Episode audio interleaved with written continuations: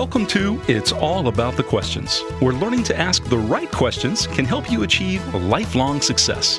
Now, here to help you ask all the right questions is award winning author, international speaker, and business strategist Laura Stewart. Good morning, afternoon, and evening, everyone, and welcome, welcome, welcome to the show for those watching live. This is Wednesday, not Tuesday. For those listening to podcast, the day doesn't matter.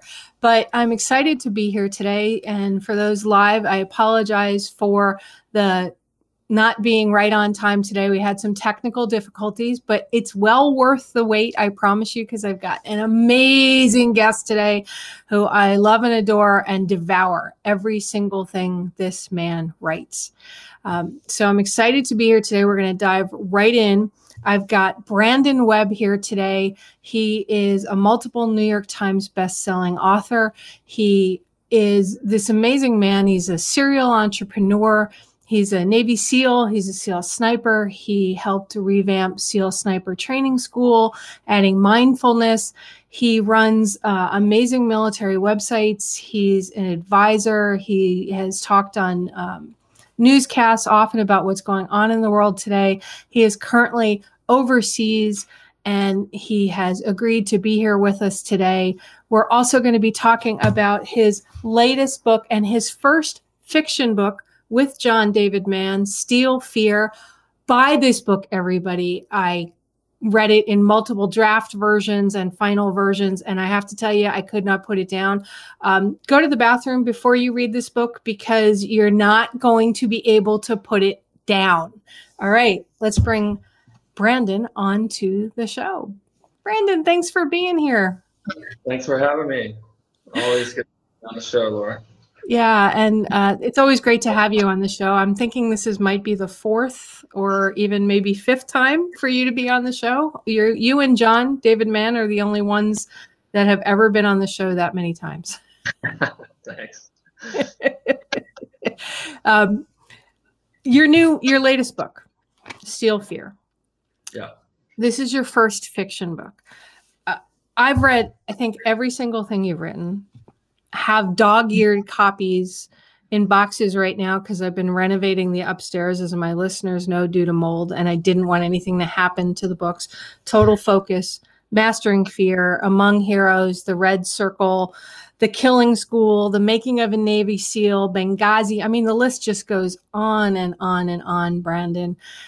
I don't know how you were so prolific along with your day job of um, SOFREP, if I'm pronouncing it right, .com, this amazing website community all about military stuff and what's going on. I mean, how do you do it all? Well, um, and it's SOFREP. So SOFREP, is um, Special Operations Forces Report. It's a pro word we, we just made up okay. military pro words. Um, I, I, think it's for me, you know, I got really good at writing nonfiction starting SOFREP eight years ago. I I write for the site still today. I write three to five articles a week uh, for SOFREP. Um, so, and I think something like two two thousand plus articles I've written. So, you know, not only does that get you good at writing, um, it, it's very, uh, you know, I can I can take some of the stuff I've written for the site and compile it and, and help. Or you know, when John and I are working on something, we have a lot of a lot of stuff from myself plus our other writers for SOFREP to kind of dig into. Um, so it's it's very complementary to to writing the books. Um, so there's a lot of material there that that I can pull from. Um, so yeah, I think that you know the, the two work very well together. Well, what I thought was really interesting when you and John mentioned to me that you were going to be writing a fiction book was okay, what is this book going to be about that they're going to write? I, I can only imagine there's going to be something military in it. And it is. It's about a serial killer on an aircraft carrier. But the depth of the book really surprised me because, and it scared the heck out of me. Honestly, it really did scare the heck out of me because I saw that this could actually happen. and yeah. and all of these pieces that could go on. I know some of it you guys have said came from different real life experiences you had, Brandon. Can we talk about that some more? How you figure out how to play that all in? Yeah. So, and what I like about the book is it's it's cross genre. It's kind of a bit of Clancy and a bit of Agatha Christie. Uh, you have like the military thriller, crime kind of crime right. novel. Um, but the book was based on an experience I had on the Abe Lincoln, which is the same ship we use um, in the book, Steel Fear. Uh, when I think it was around 95, I was, before I was a SEAL, I was a Navy search and rescue swimmer in helicopters and was was uh, stationed with a helicopter squadron called HS6 out of San Diego. Uh, and the you know the helicopter and and air, the rest of the airplane squadrons deploy onto the aircraft carrier for this six month deployment that ultimately takes you to the Persian Gulf, kind of, you know, to keep stability in the region. This was a time when the women were just getting integrated into Navy combat roles, so that we had, for the first time, uh, women on the ship. Uh, we had women helicopter pilots and so the Navy was still kind of trying to figure figure this all out, right? And when you think, you know, however many hundred plus years before that, it was just men on ships, and you have one bathroom, one shower area, and you just don't have to worry about you know different uh, different places to shower, sleep, go to the bathrooms, and so on.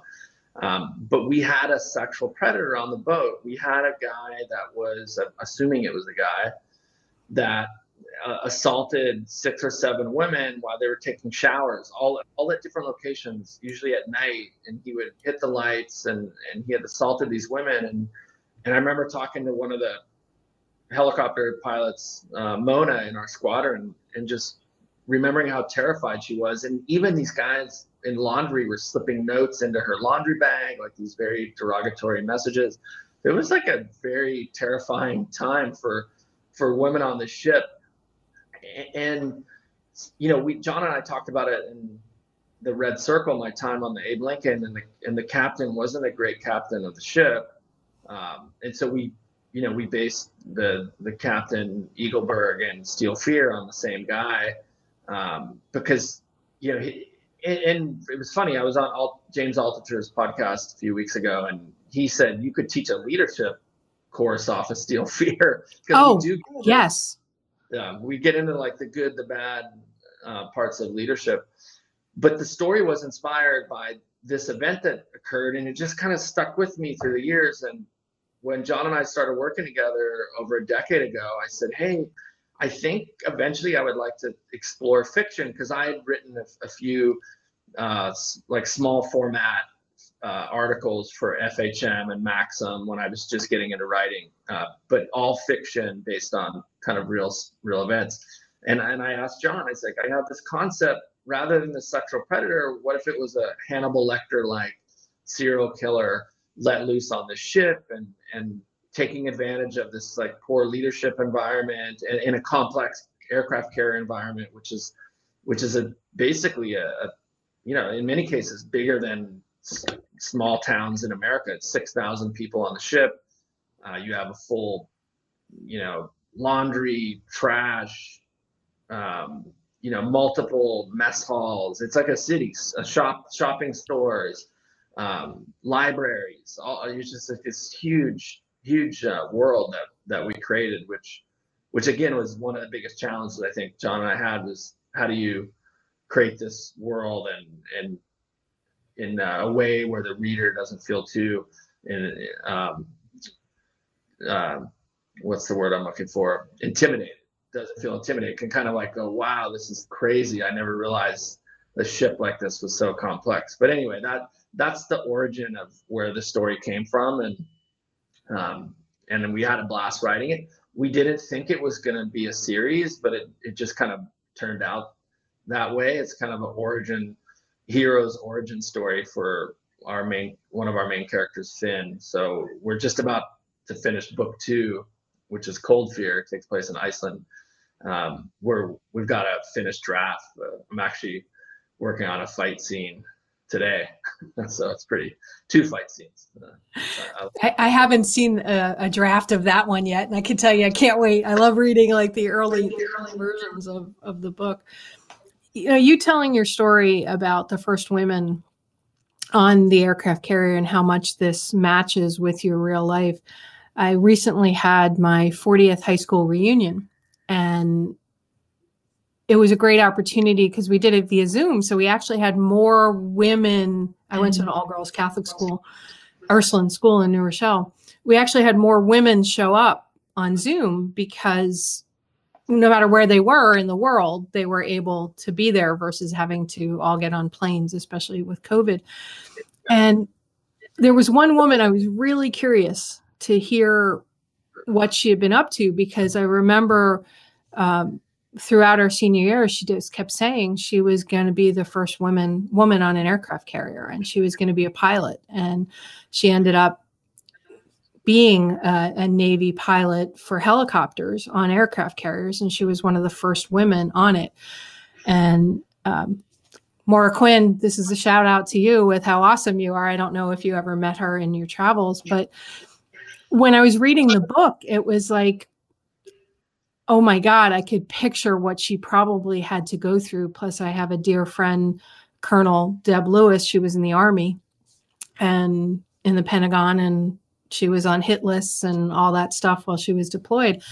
So, reading all of that and having yours and John's perspective really as as a woman reading the book i went wow they really got that perspective they yeah. understood what a woman in the military back then and even now is still going through with all of that.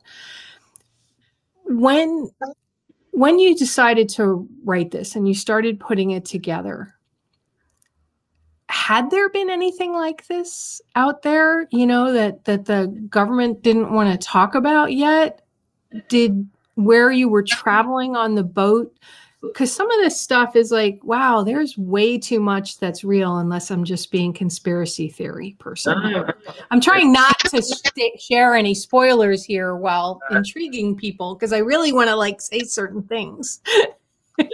yeah, no, it's it's very real. I think to your point, I I think this is a positive reflection on the Navy and the chain of command um, in many ways, uh, but it's not like Top Gun, right? It's not a rah rah military no. movie. And even when we we ended up selling the rights to Peacock for streaming series, we had a big Hollywood producer that takes on these big these big movies, blockbusters, but mostly just you know this kind of rah rah stuff. And it was like, hey, we're not, we don't want to make that series or movie. This is not this is not kind of the core what we get into with Steel Fear. So, um, yeah, it's very real. From the woman point of view, it was important for me to have strong woman characters and and represent that kind of period in time where women were just kind of getting into the Navy and going up the chain of command.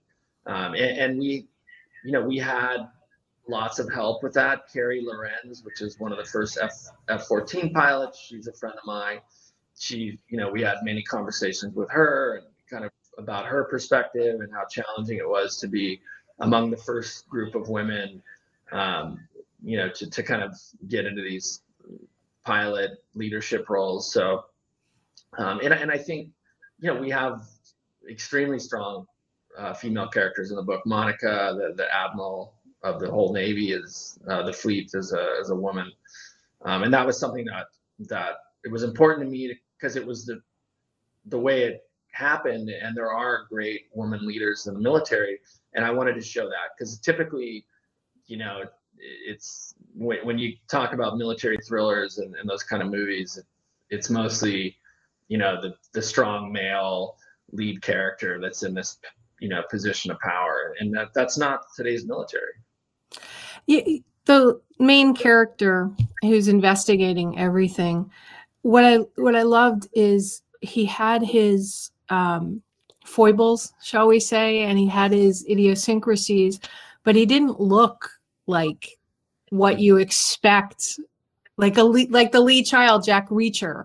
You know, when you see these characters written by so many other authors, they tend to be physically larger than life. And that's really not the case. And I think I felt that it humanized and made it even more real for me because, like you said, Top Gun, you know, the Val Kilmer character, Tom Cruise, they always portray him much bigger than he is because he's actually quite short. But it's always this impression of this larger than life, perfect kind of person.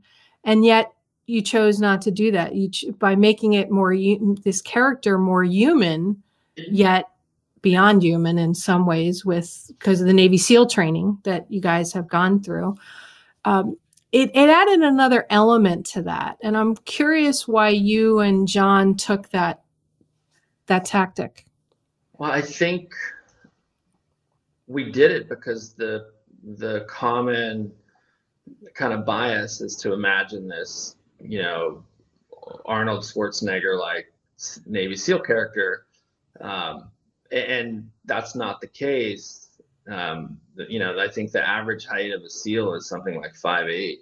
Um, oh. So it, it's it's not the case, and, and there's just this common misperception that's out there that exists, and that for sure was intentional and something we we wanted to address uh, with with the character Finn. And, and, I think just just to give people a, a visual John and I always talk about like our dream care, our dream actor to play Finn would be Rami Malek, right? And he's he has that look, that kind of scrawny, lanky, smart, but but you know, there's definitely some depth, you know, behind that behind those eyes. So that that's kind of like where we were going with with the Finn character. If there was one one actor we both I think would love to to see play Finn, it would be him. Um, and yeah, and, and, a guy like him who um, just doesn't kind of show up as a typical stereo stereotype. Yeah, I, I, loved that. And it was yet one more thing that caused me to get lost in the book. And actually, I was at one point, it was like two o'clock in the morning, and the only light that was on was right where I was reading. And I I got up because I heard a noise and I was really scared. and I'm like, oh my God, wait, I got to turn some more lights on in the house because, you know, what if, what if, you know, I know I'm not on the carrier. I know I'm not wherever it's happening, but it was so real. That's good to hear. Oh, and, you know, I I agree with the person who did the last interview with you that this could this book you could create so many leadership lessons from the book and so many real life lessons too about how we handle situations. In some ways it was like your book Mastering Fear for me where I I, I talk about this your book all the time Mastering Fear because people are like, oh, well, I don't want to read it because it's going to be this Navy SEAL take on you have to just confront it and and dive into the middle of the pool. And I'm like, oh, you have to read this book because you know uh, the opening sequence is mastering fear is maybe just dipping your toe in the water and sitting on the side of the pool so that you're comfortable with the environment. And yeah. I I would love to see something come from the fear books that you're writing, Steel Fear, Cold Fear, some other element to it. That would be awesome. Well, that's something John and I are, are discussing right now with book two. And we looked at, okay, what makes Steel Fear such a cool, unique book, all these elements. And the big element that shows up for me that, and all these other people are this kind of philosophy of, of leadership and excellence, which, you know, John and I talked about in and the Red Circle, um, our first book together. Uh, and I think we're trying to figure out, okay, how what are the lessons in this story that where we can we can kind of talk about that that um, as a common theme in very similar way that Ayn Rand developed her own personal philosophy in her novels. Um, you know, probably the biggest uh, Atlas Shrugged. So that's something that I, I feel strongly about. So hopefully the readers will will be able to to kind of see that going forward and as we as we dive into the series, um, which you know, book two is a is a is quite the quite the book. Um, and, and, there's a lot of unresolved issues with, with no spoilers with, a couple of the main characters, Finn included, that you know we're hopefully will resolve in in book three or four. But it's fun, like writing writing fiction is just the gloves are off and you can have at it. And in many ways, I, we talked about John and I talked about this the other night when we're at um, and we were doing an indie indie bookstore event on Zoom and in many ways you can really get raw and write more real in fiction because a lot of times in the nonfiction world and i learned this lesson the hard way at the red circle you know i would ask people hey can i talk about this time that we spent together? And they're like oh yeah no problem. They give you permission. And then you tell this raw story and they're like oh my god like i didn't remember it that way. And it creates a lot of drama and problem. Even my father was was uh he he was really upset with a lot of what was portrayed in in the book. And i tried to tell him look dad this is my 16 year old self remembering it from my experience i can't possibly re- replicate yours. You're gonna have to write your own book. But right. it does it causes a lot of problems. So fiction is like no issues. It's just like get as real and raw and crazy as you want. Yeah, I remember reading specifically The Killing School and going, oh my God, I wonder what the people that really were in these particular things are thinking reading this right now because the books were so vivid. And it was definitely from your perspective, plus stepping back from your situation and looking at it, you know, from from the outside looking in but yeah fiction does allow you to do a lot but you also have to be careful when there's some real situations as well that people you know yes the names have been changed to protect the innocent but people can still read into it and how did you deal with that i mean i it's tough i mean you can just kind of get away with it if you change the name um, but for instance you know, the captain of the, the Kitty Hawk, we uh, to honor him, put him in by name um, because he was a great leader. So, um, but yeah, in most cases, you really just can can get away with it. I mean, people can make all the assumptions they want. I mean, there's some most of the characters are main characters are a mashup of two or three real people John and I know in real life. So okay, it's just all right, now you're you're overseas right now with your son. What made you, you know, I'm just taking like a little jump in the middle of promoting your book and everything? And I know it's not like it used to be promoting your book where you can go to live events and do all that great stuff. What made you decide to just go overseas right now while you're promoting this? Well, it was mainly I I was I've been coming to Europe for four years every summer to vacation for you know a month or two. Um, my son is going to St Andrews in Scotland. He's he'll be a second year this year. Um, I had tons of friends in Europe, and I just wanted to kind of shake off the COVID cobwebs and and and get out. Um, I've been vaccinated, and as soon as they opened up the EU, I said, okay, I'm, I'm going to go see some friends of mine. Um, actually met my girlfriend at the beginning of summer in Italy, so it was quite the romantic um, meeting. Um, yeah, I just wanted to get out. And plus the fact you mentioned that this is typically when you launch a book, there's these in-person events, the signings, the bookstore events. Um, you know, in live media where you're, you know, you're on radio in New York or on television. This wasn't the case. So I, it may be some late nights for me, but I'm willing to like suck it up and, and get over here. So I've done a, I've done probably four 1 a.m. events, but it's just something I'm like, okay, I'll take an espresso and stay up and knock it out. And it's been worth it. I've had amazing two months. I go back to Puerto Rico on Saturday. Okay. Um, I don't know if we're getting feedback from some other thing in the room, but I'm hearing some other sounds starting to pick up. I hear it too. Let me kill my speaker and see if that helps.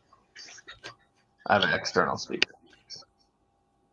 Okay, as long as you can hear me by killing the speaker. Yeah, how's that? Okay, let's see. Okay, that's better.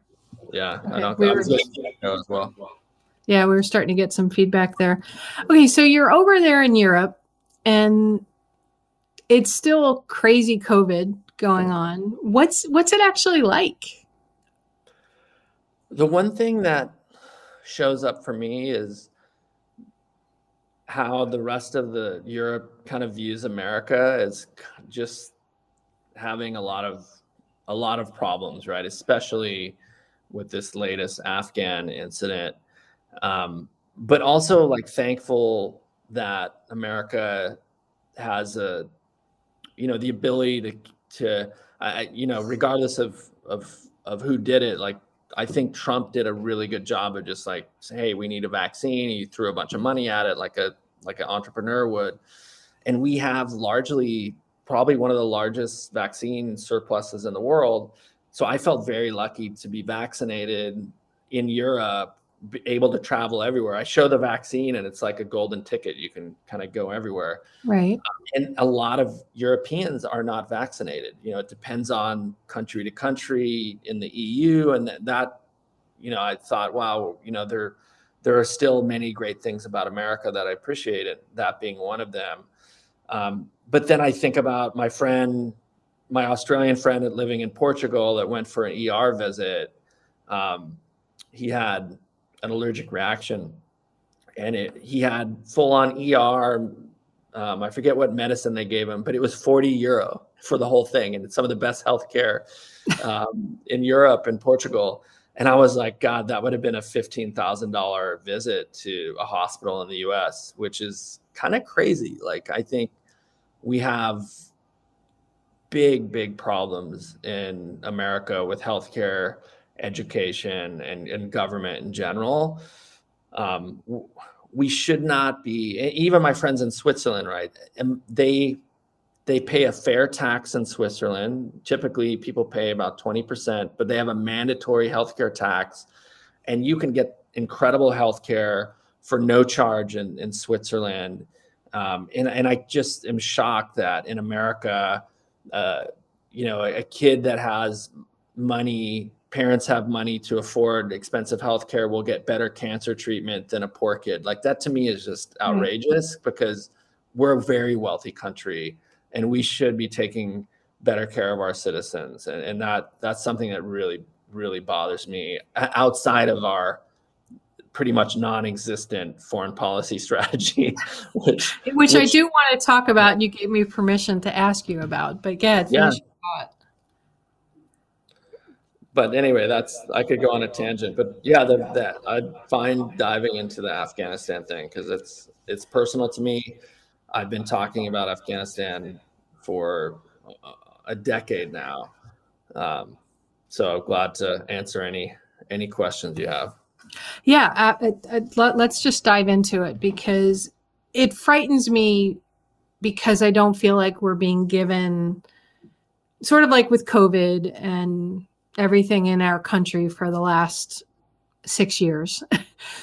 Everything's been so slanted in the media, right? We, depending on what station you listen to, what newspaper, what news feed, what social media you're on, I don't feel like we really get even close to the real story, forget the whole story. And being a woman, it really concerns me about the Taliban in Afghanistan and, and all of that.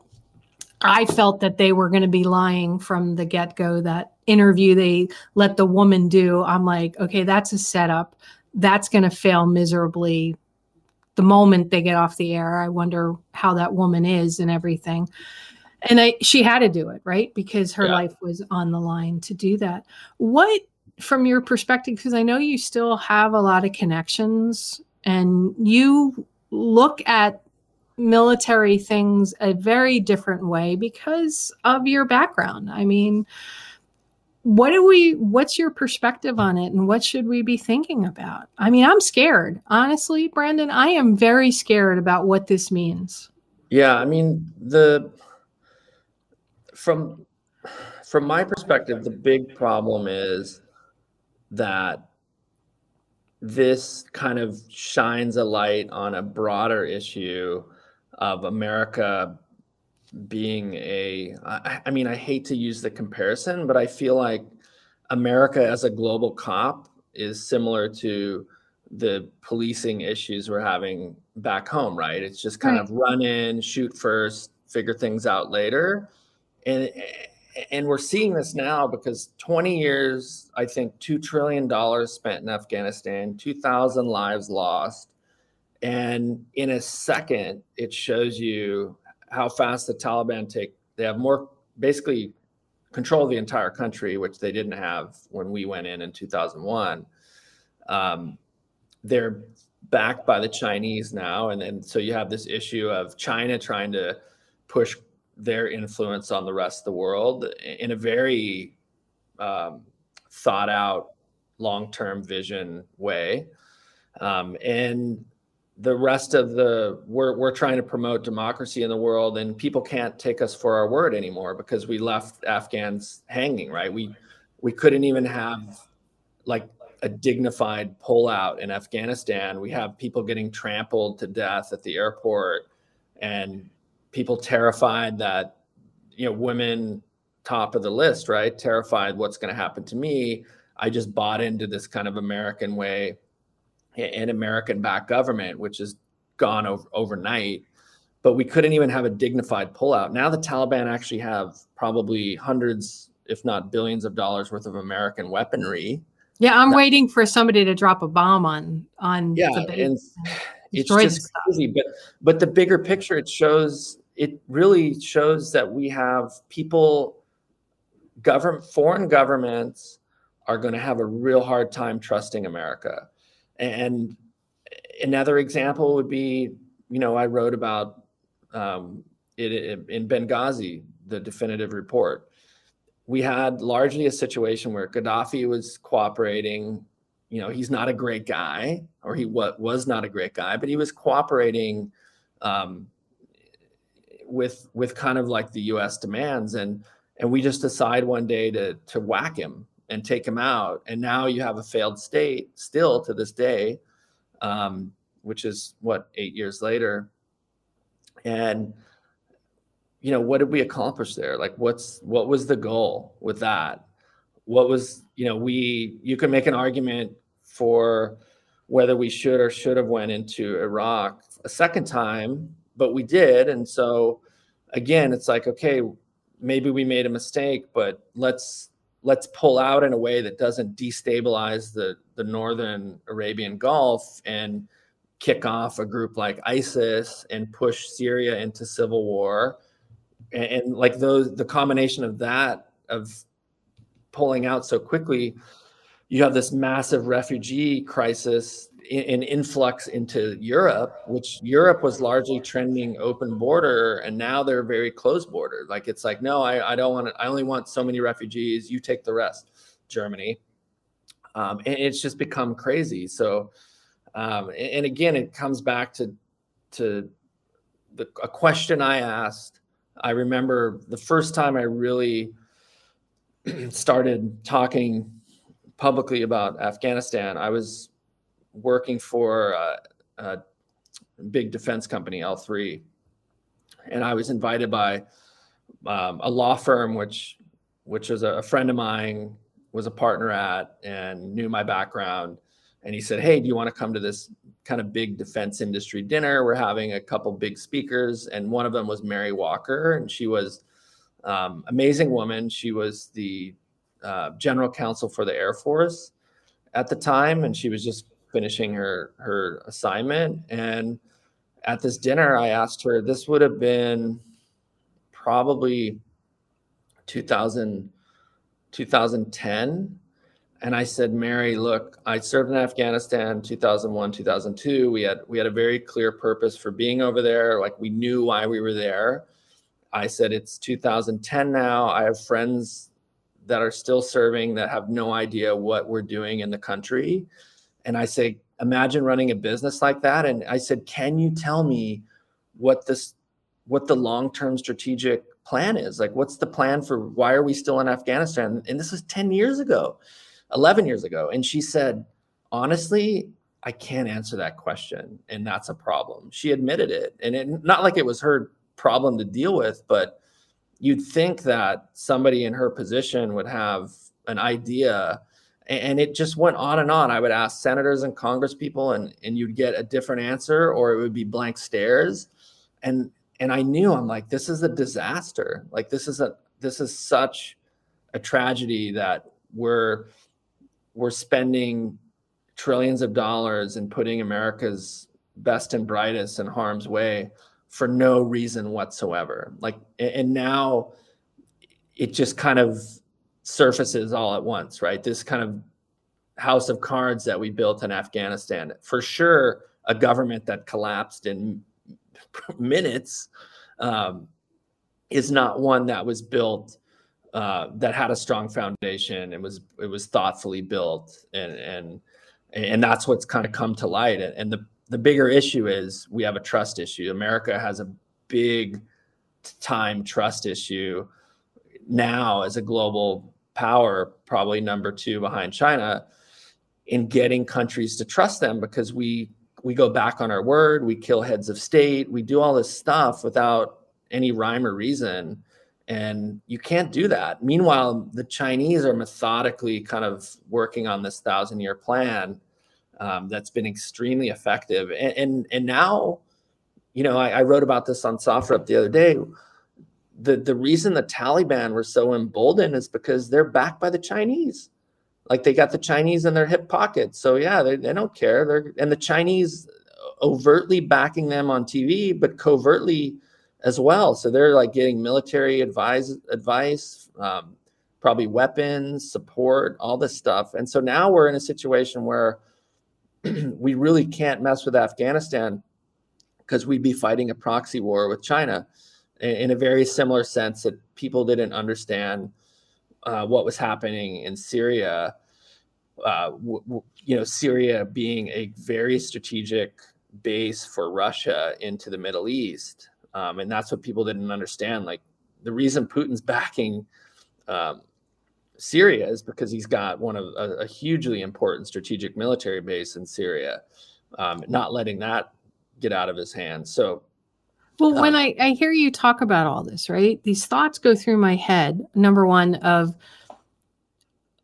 maybe I will admit I am very naive about this. I have it. I tend to be a person who thinks very positively about things, which I can't with the whole Afghanistan yeah. thing yeah. or the Russian thing or the China thing. I, I like I can't find it. But when the intellectual part of my brain goes in and looks at the Syria, the Iraq, the the Afghanistan, I go, well, countries are going in, UN's going in, all these people are going in, and it's like the country just wants to stay the way they are. And is it the religious element that holds such deep sway of these conversations that are happening in religious locations in homes that like just no matter what it, it wouldn't have mattered if the US did a controlled exit. I mean, how many years have we been tr- saying we're going to pull out of Afghanistan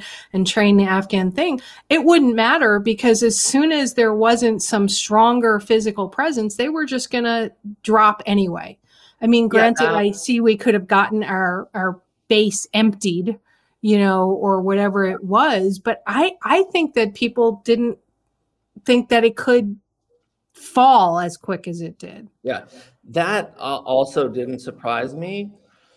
Um, you know, it's again, you're you go back 20 years ago. There's a reason the Taliban had majority control of Afghanistan because that it was this, you know, largely um, culturally driven, right, by by religion, um, and so that that never went away.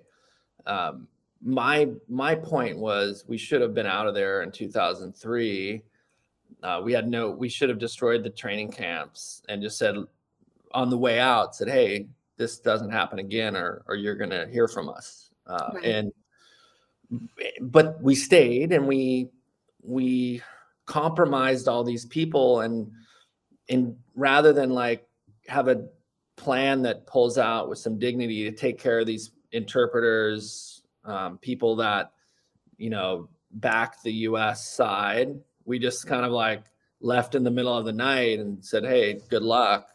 And then, you know, to hear Biden say how disappointed he was the government didn't fight back, I'm like, "Are you kidding me?"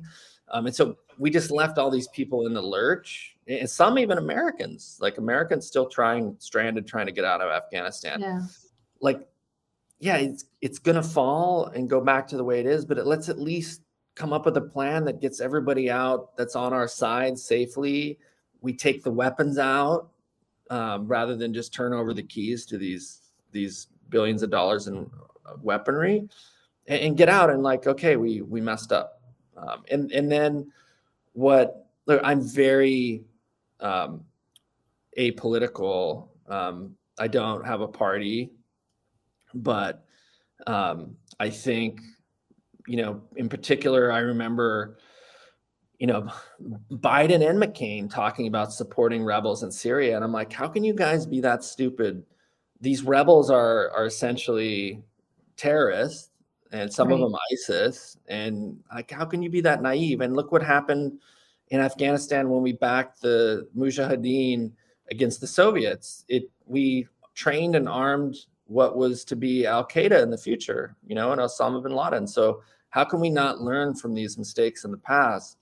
And we so, is there an answer though, Brandon? I mean, is yeah, there... I, I mean, I I think that if you got a lot of smart people in a, in a room and you could come up with a, a a plan to promote democracy and here's the issue is any any small or large business has a clear mission statement in the world and people know what they stand for and, and i don't think people do with america anymore and that's a big problem we have. People don't know what we stand for. They look over at us and go, okay, one of the largest economies in the world, but what the hell is going on in, in America right now? It's like civil unrest. You know, we have this two party uh, system that's really divided the country.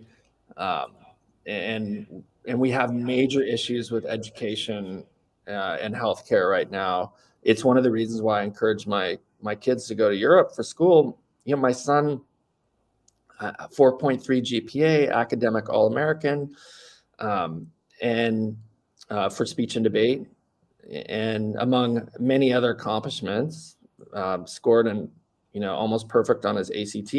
Can't get into Stanford because he, because the color of his skin and and his dad has a good job. That's just like wow crazy. So now you have this, and I'm like, just go to Europe.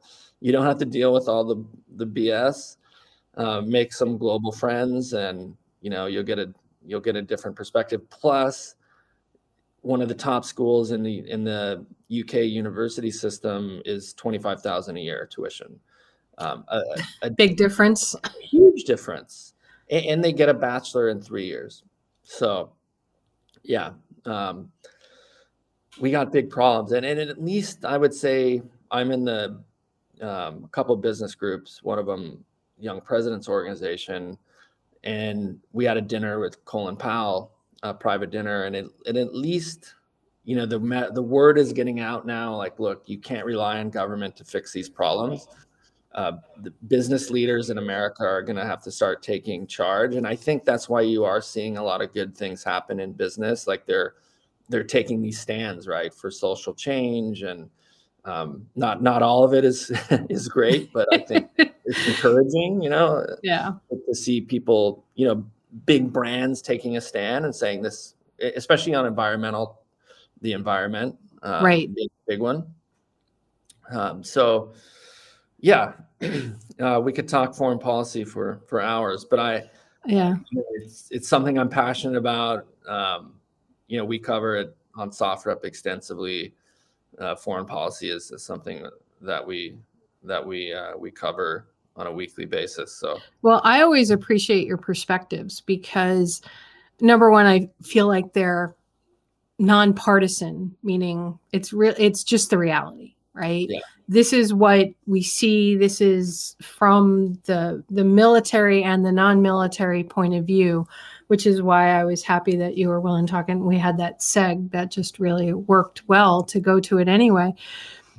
I mean, is I worry because of of everything going on in the world today. I have lots of friends in Europe and and they're feeling uncertain about will we recover from COVID? Will we recover from all this craziness that's happening in Afghanistan with China, with Russia? Are we headed for you know, the end of the world as we know it. Climate change has become a political issue when it should be a human issue. Is it possible? Do you think it is? I think you have another book that you can write, take some of these articles you've written and, yeah. and write something about what what are the possibilities? How can the average person like me begin to gain the true knowledge we need, right? Because we can't act from improper data. Yeah. So how do we get that to know go fight this fight? So if I put my optimist hat on, which I try and wear as much as I can, um, I actually think that the advancements in artificial intelligence um, on these complex uh, problems are, is is going to be like I we are at an inflection point with with AI in a way that there's many different AIs out there um, studying different problems, and I feel like climate change, economies, um, even global conflict, like we're going to get some extremely valuable insights.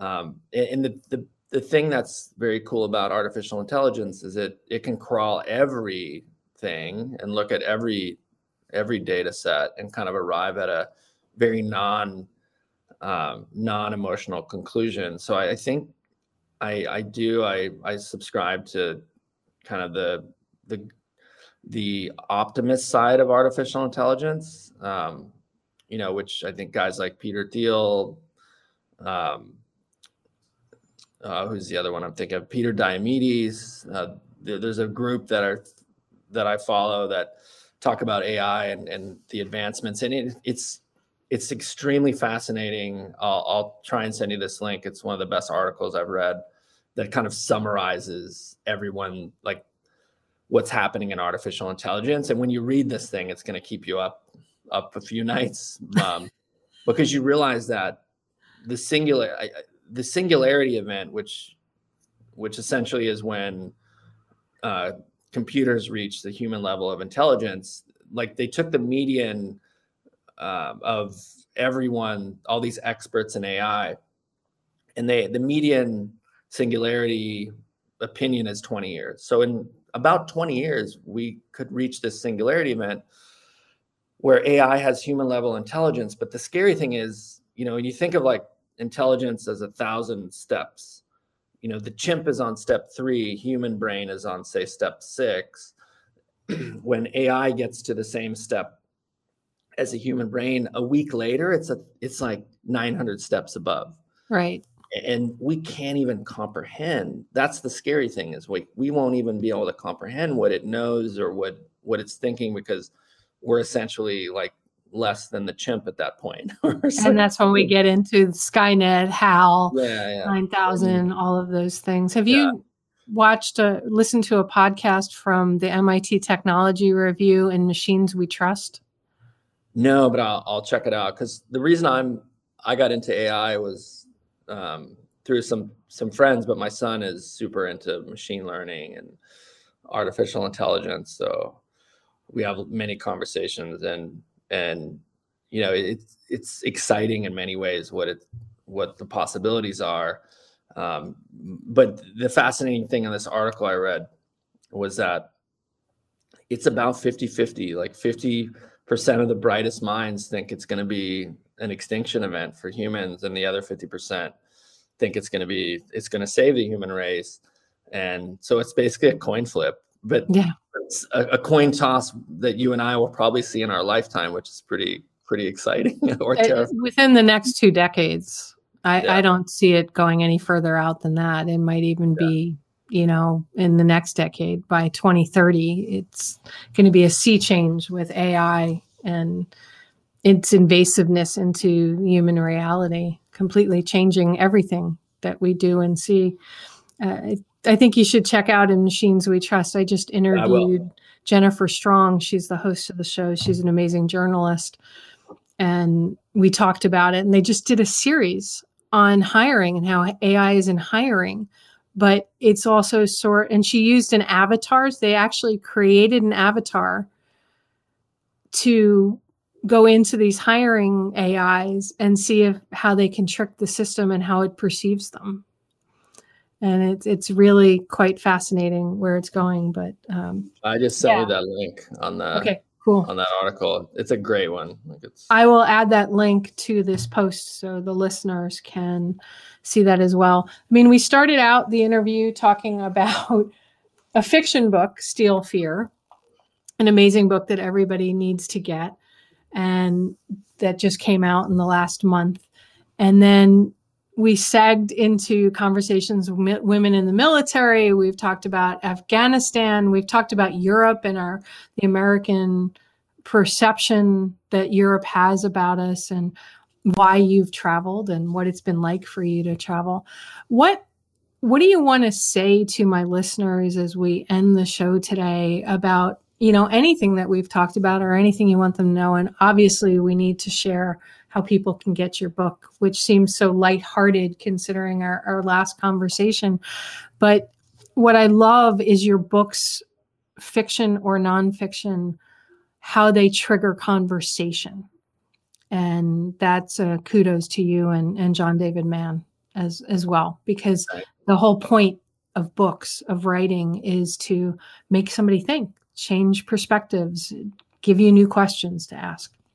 Yeah, I would say my my ask for the audience, besides go buy Steel Fear and leave a review, um, would be to remember that we need to have these conversations and you know to to resist the temptation of certainty um, and by that i mean you know don't be so um, gripped by these fixed ideas like you know remember only a few hundred years ago we, you were crazy to think that the world was was round right? Or that the the sun um, didn't revolve around the earth. Um, and, and so you know just keep an open mind and, and know that like now more than ever we need we need kindness and we need conversations and debate and to, to have a, a dialogue rather than just screaming at each other because we're on different teams. Um, being political teams in america like that's what i would remind people just just to have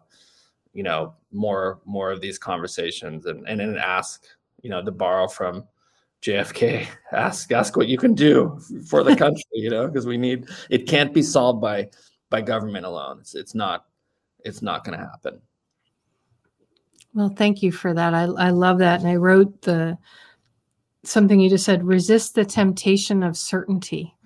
I, I think if we say to ourselves, as you said, certainty doesn't exist anymore. yeah How can we make the world better and and plan for uncertainty and have that go to the betterment versus I know it's not a word, the worsenment of, of the world and the situation. Okay, Brandon, how do people get the book? How do they get more information about you, find out about you, subscribe to awesome stuff you're doing? Um, the book is everywhere books are sold, um, Amazon being probably the easiest. Um, you can go to steelfear.com for information about upcoming events, um, a little bit of sneak peek on book two, Cold Fear. Um, and then you can follow me on Instagram, just just at um, Instagram and Twitter at Brandon uh, B R A N D O N T uh, for Tyler Webb. So at Brandon T Webb. Um, and then my author website is my full name, brandontylerwebb.com. And that's that's about it. That's a lot of places to go. so let's just remind everybody get the book, Steel Fear, anywhere books are sold. find out more about the book at steelfear.com and what and then find you on Instagram and your Instagram handle Brandon is at Brandon T Webb. At Brandon T Webb, right. Okay, cool. Thank you so much for being here and, and for sharing your perspectives, Brendan, and for writing this book and all the other ones, because I want everybody to get every book you've written because they're so good. so dog eared every copy I, I have and spark the conversation, right? Let's let's have people conversing and talking like we did here. I got to listen and see some different perspectives. And I know your son's sitting off on the side there, so I want to wish him all the best of luck when he goes back to school and I hope he stays safe He's and you smiling, guys. Okay. smiling. Okay, cool. Sorry. I love to give shout outs.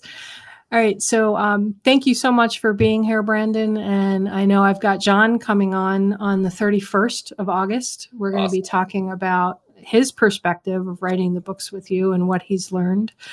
And uh, that's always fun because you guys come at things from very different perspectives. But uh, thank you so much for being here today. Yeah, thanks for having me, Laura. All right, everybody. I, I, you know how I love Brandon. I love the conversations. I know that this was not our usual conversation we have on the show. Yes, we started out talking about books, but then we got into real world stuff that was happening because this show is about the questions. And Brandon gives us an opportunity with the knowledge he has to get us thinking about what we're reading in the media, what we're hearing in the media, what questions we're even asking ourselves. This show is about perspective shifting, giving you new information. So I would love for you to post and, and share not only about this book, which you got to get because it's so good, Steel Fear, but also about what you're thinking and how conversations are changing. We are people in this world, and it's important to have these conversations.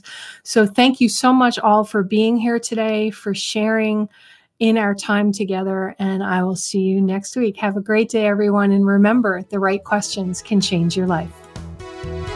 You've been listening to It's All About the Questions, starring Laura Stewart. Connect with Laura at it'sallaboutthequestions.com and download a free workbook that will help you ask better questions starting today.